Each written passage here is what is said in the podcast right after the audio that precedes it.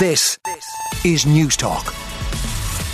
It's all about energy prices and energy poverty on the front pages today. We'll begin with the Irish Independent. Inflation is plunging record numbers of households into energy poverty, and the ESRI is warning that household bills could now rise by as much as €2,000 Euro a year and actually it's three and a half thousand euro if you add in the cost of filling your car. So this report into energy poverty actually doesn't really include fuel prices for filling up your uh, vehicle. It's all about the household cost, and the ESRI is suggesting the possibility of a Christmas bonus style double welfare payment to offset rising energy bills. They found that the weekly cost of household energy consumption has risen by more than 21 euro a week in the first four months of this year, and actually it could rise by 36 euro a week if energy prices keep going up and up and up. That's also on the front of the Irish Examiner. The headline there, households may face 70 euro a week energy bill rise. I mean, this is totally unsustainable that households could have to pay an extra 70 quid a week. Where are they going to find the money for this? The story on the Irish Examiner, hard pressed householders could see their energy bills rise by as much much as 70 euro per week if prices continue to surge. The forecast from the ESRI comes as the organisation says over one in four, 29%, it's nearly one in three households in this country are already in energy poverty. And that's also on the front of the Irish Times. Household survey finds 29% living in energy poverty there. Nearly a third of households in the state now living in energy poverty. And what that means, in case you're wondering what is energy poverty, it's officially defined as spending more than a tenth of their income on energy. And obviously, this is all because of the recent surge in gas and electricity prices. So have a think at home for yourselves. Are you spending a tenth or more of your income on energy? If you are, then you're the one in three uh, who's in energy poverty. And it means that 550,000 households in the Republic, according to the Irish Times, are now in energy poverty. And you have to go back to 1995 to find it nearly as bad. Uh, 23% of households in the country in energy poverty in 1995 and now what 25 years later it's actually gotten worse not better. The ESRI will be on Newstalk Breakfast to explain the findings. They'll also get government reaction to this new report on Newstalk Breakfast, so stay tuned, and that'll be from 7 this morning. The Irish Daily Mail, and housing bombshell, but soiree goes ahead. This is the news that Fine Gael held a celebratory dinner last night to mark more than a decade in power, hours after Leo Varadkar admitted that housing is a disaster. So, uh, obviously, Taoiseach Leo Varadkar was on the Pat Kenny show here on Newstalk yesterday, and then a few hours later, a host of senior Fine Gael figures attended the soiree two days after the president branded the current government's housing policy as a great, great failure. So before that big dinner, the Taoiseach agreed that housing was actually a disaster for a lot of people. Here's what Taoiseach Leo Varadkar told Jonathan Healy on the Pat Kenny show on Newstalk yesterday morning. Okay, we'll get that for you in a second. Obviously, you can listen back to the interview on the Newstalk app. Here's some of what Leo Varadkar had to say. I, think some of what he said was true, quite frankly. You know, the housing crisis uh, is a disaster for a lot of people. Um, you know, for the 60 or 70% of us who own our own homes, whether it's outright or through a mortgage, that's not the case. But for people who are paying very high rents, um, often half their income in rents, that's a disaster.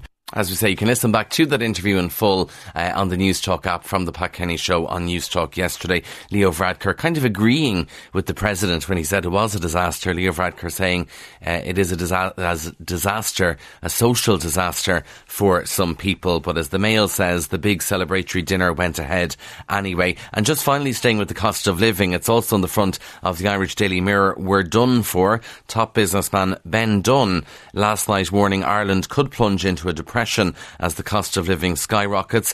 Uh, ben Dunne saying we are in for a hard 18 months with no silver bullet, and he doesn't hold back about the government. He calls it a Mickey Mouse coalition. I have never seen the political class looking after themselves so much while hard pressed families are living on food rations and on the streets. So Ben Dunne blasting the government and also saying that tough times are coming. The Irish Sun, I'll never forgive my son's killer. This is Josh Dunne's mother who says she'll never never forgive the delivery rider who killed her son. George Bento begged for forgiveness after being cleared of murder, uh, but uh, Josh Dunne's mother Diane told the Sun, I'll never forgive him. Front page of the Irish Daily Star cops call lion tamer after devil dog mauls child. Really horrifying story. An expert on lions and tigers had to be called in to knock out what's called a devil dog that mauled a defenceless child. The Star has learned that the expert was called in to use a tranquilizer gun uh, at a home in South Dublin. That's the front of the Irish Daily Star. Inside the Examiner, almost five months after the pandemic bonus for frontline healthcare staff was promised, hospitals and community groups have confirmed that thousands of staff, well, they're still waiting for their money. This was the Pandemic Special Recognition Award, which was announced all the way back in January, 19th of January, uh, up to a thousand euro per person who would qualify for the pandemic special payment. Health Minister Stephen Donnelly has estimated the minimum expected cost just for HSE staff alone uh, would be 100 million euro. Now, some of the money has been released to most hospital groups, but according to the Examiner, across Cork, Kerry, Tipperary, and Waterford, many staff working for the South Southwest Hospital Group are still waiting for their payment. At the UL Hospital Group, payments will start from today, uh, so it's expected that they'll get their payment by the end of June. The Dublin Midlands Hospital Group expects to have the bonus paid by the end of June. So some delay there, five months on for thousands of those workers in healthcare who were called frontline heroes. That's why they were getting this 1,000 euro pandemic bonus.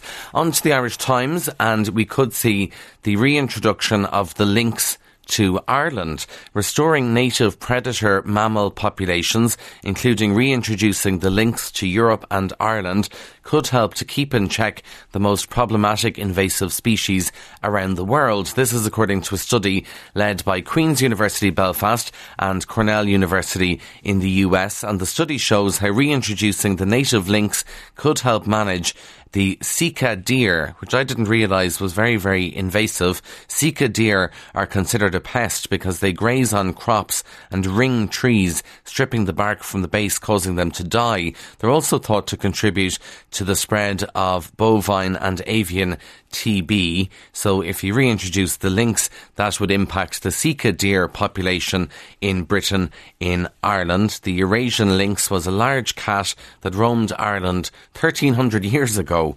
So we heard Eamon Ryan at one stage wanting to reintroduce wolves. How about reintroducing a lynx from 1300 years ago? Uh, and apparently the lynx all those years ago fed on abundant supply of mountain hares and red deer. So let's see if that happens. Certainly a big study there from Queen's University Belfast. Now, just going back to the cost of living, the cost of weddings, I didn't realise the cost of a wedding now is 25,000 euro. That's the average spend. But in the Star this morning, we're told that it is possible to say I do without breaking the bank. So first thing to say, weddings are absolutely booming. There's an 81% rise in people getting married so far when compared to obviously pandemic times when people couldn't get married. The average cost 25 grand.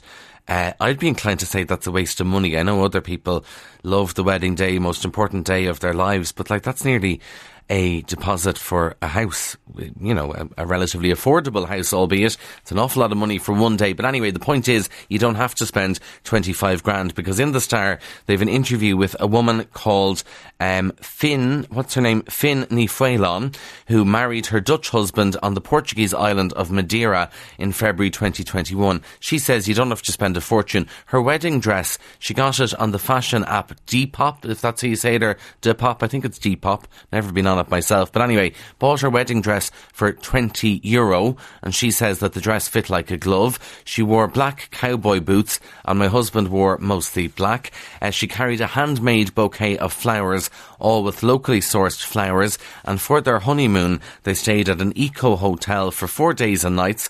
They got breakfast and dinner every night and a massage and it cost 600 euro. And Finn says if you include the planner, the paperwork, the clothes for the bride and groom, a drinks reception at the hotel bar for friends. They got the entire wedding for 2,000 euros, so something to consider. Times of London tells us people are still flat out reading. There was a fear that people took up reading during the pandemic and might, you know, offices back to normal, social life back to normal, uh, the people might give up reading, but not the case because the publisher of Harry Potter says the lockdown reading boom shows no sign of fading. The Bloomsbury Group, Bloomsbury Group has recorded record sales and profits and is predicting more to come.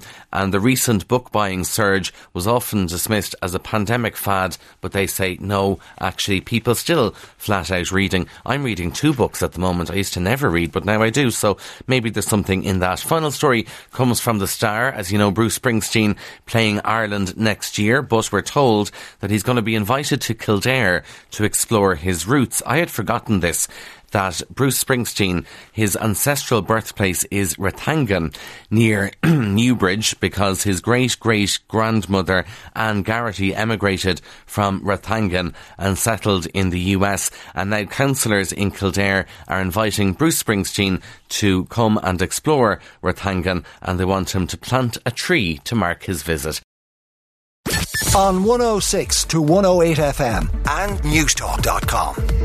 This, this is Newstalk.